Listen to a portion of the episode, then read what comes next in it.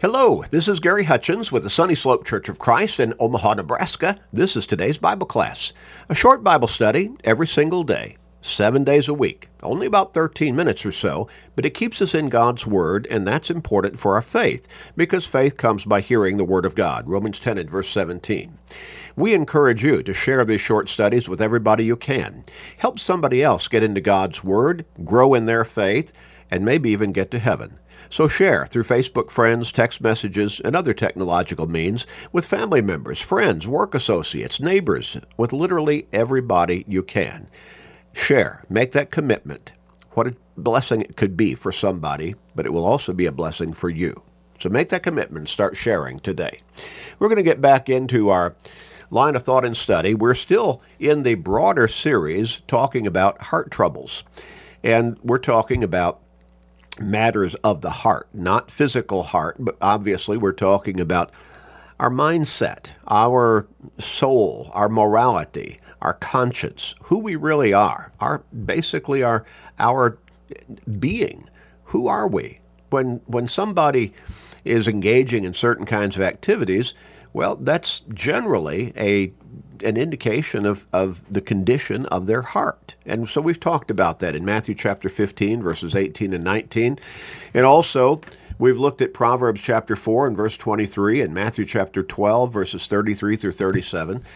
You see, again, Jesus brings out there directly in Matthew chapter 12 and again in Matthew chapter 15 that uh, actions, you know, all kinds. In fact, let me read verse verse 19 in particular. He says, "Out of the heart proceed evil thoughts, murders, adulteries, fornications, thefts, false witness, blasphemies. These are the things which defile a man."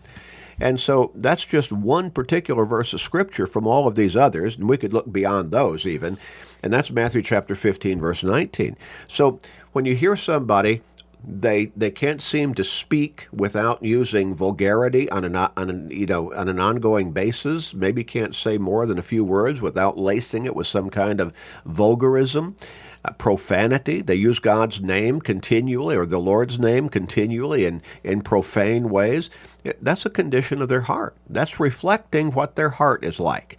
And so when you see people being engaged in in evil and wicked conduct, maybe even violence, but lying, gossiping, you know, getting involved in, in criminal activity, that's a condition of their heart. That's why they act that way. Their heart is conditioned to act that way because of the way they've trained it, basically. They can't blame it on somebody else. They, they have conditioned their own heart in, the, in, in a way to accept those kinds of behaviors. Well, so we're talking about in, in a specific application of heart troubles, and we've already looked at a number of them in specific over the last many weeks.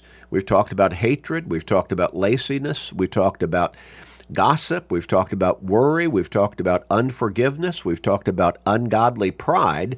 In this particular section of our study, we're talking about harsh judgments or judging harshly about being hypercritical in finding fault with other people. We're looking, you know, some people are looking for, uh, for, for something to criticize in somebody else. And we see that in our culture right now. It's, it's horrible. I, I've, I've never seen our culture in our nation the way it is right now. I've never seen it like this before and people need to wake up. We need to recognize we need to come back to God because the condition of our heart as a culture has become wicked, evil, has become horrible, and we need to change that. And that change begins with each one of us personally. Now, as we said, there is such a thing as ungodly judging, harsh, critical, hypercritical, finding fault continually, looking for fault in others, and then responding when we see something that we can, you know, put part of our finger on. It doesn't have to be a big thing at all, but we'll blow it into out, out of proportion. We'll make it into something huge when it might not be much at all. Or maybe it might be a situation that happened in a person's life 25 years ago, but now we're going to make it seem like that's what the, the way that person is right now.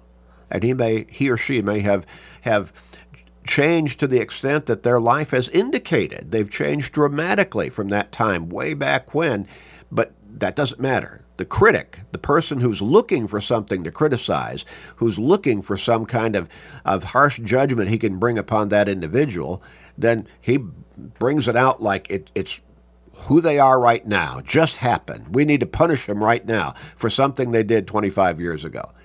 And it's just a horrible mindset. The mentality is, is just so destructive and is self destructive to the person who engages in it because it makes them look ugly. It makes them look hypercritical and, and just looking to find something they can judge harshly.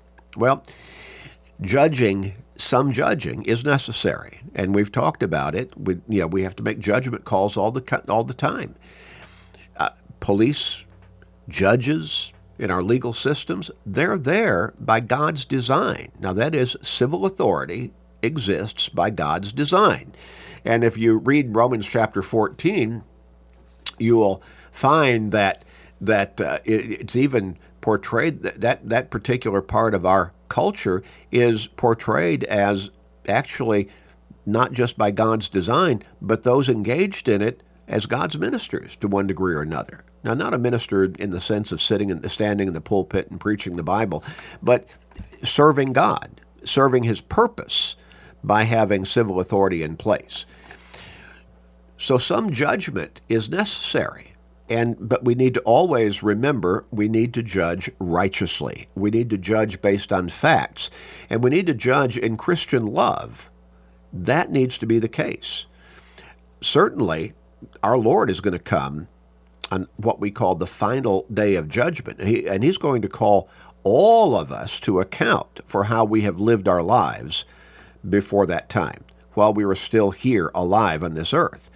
But we need to recognize that he's going to judge us righteously with righteous judgment. And Jesus says that that's what we need to use or exercise in our lives when we must make judgment calls, when we must make judgment calls about other people. He said in John chapter 7 and verse 24, Do not judge according to appearance, but judge with righteous judgment. And when people point to and quote without knowing the context, they're pulling it out of context. Matthew chapter 7 and verse 1, where Jesus said, Judge not that you be not judged, they need to read the next five verses there because the context is his instruction against judging hypocritically. When you've got a worse problem in your life than the person you're judging, you're trying to straighten them out when you're not taking the proper actions to straighten your own self out. Paul wrote to the Corinthian congregation about a specific ongoing situation within the congregation in which a man was carrying on an illicit affair with his father's wife. I, I think we're to understand his stepmother. 1 Corinthians chapter 5, verses 1 through 13. And Paul warned that congregation that they needed to deal forthrightly with that matter. They needed to not let it go on in the congregation. He said in verses 6 and 7, For a little leaven leavens the whole lump. So he said, You let this go on in the congregation, it's going to have a spreading influence throughout the congregation. Other people are going to be tainted by this, maybe just thinking, well, you know, it must be okay. Nobody's saying anything about what's going on, so maybe I could engage in a similar kind of situation, or not some other form of sexual immorality, or some other form of immorality altogether. Well, Paul said you got to deal with this, you got to deal with it in a forthright way, but you still have to deal with it in a godly fashion. the purity of the congregation at Corinth was at stake. He instructed that they should deliver such a one, this young man, to Satan. Verses 4 and 5. He told them to judge rightfully in this matter involving one of their own, verses 12 and 13. Now, in another letter, Paul actually instructed the congregation at Thessalonica to withdraw from every brother who walks disorderly. 2 Thessalonians chapter 3 and verse 6, and also verses 14 and 15. The point is to guard the congregation against the spread of sin within it, thereby tainting its reputation, its image to those who are not yet Christians, and its identity as a true church of the Lord. That's the point. uh, in, in James chapter 5, verses 19 and 20. James put it in exactly those terms, exactly those terms. Guard, against, guard the congregation against the spread of sin within it, and try to bring that unfaithful brother to his senses in order that his soul can be saved. And that's the exact point that James is making in James chapter 5, verses 19 and 20. Now, at the same time, while we recognize that some judging is necessary. We have to make judgment calls regularly throughout our life. In fact, pretty much every day. But at the same time, we need to be very careful as to our attitudes, our motives, and our demeanor in making judgments. We should remember to maintain a heart of mercy when called upon to make a judgment. So speak and so do as those who will be judged by the law of liberty for judgment without mercy to the one who, uh, or judgment without mercy to the one who has shown no mercy. Mercy triumphs over judgment. James chapter 2, verses 12 and 13. Now, this goes back to that section of this general study that we focused on when we talked about when we talked about uh, uh, unforgiveness if we want to be forgiven by God, we have to be ready to forgive others in our lives. And so mercy, we need to if we if we have to make a judgment call, we need to keep that mindset I need to be merciful because God needs to be I want God to be merciful to me. I need to be ready to forgive if that person will repent and seek forgiveness because I want God to forgive me of my sins, my wrongs. We certainly want God to extend His mercy to us. How then can we exhibit anything less on those occasions when we find it necessary to judge another person? However, showing mercy, showing love, showing patience does not mean ignoring the action.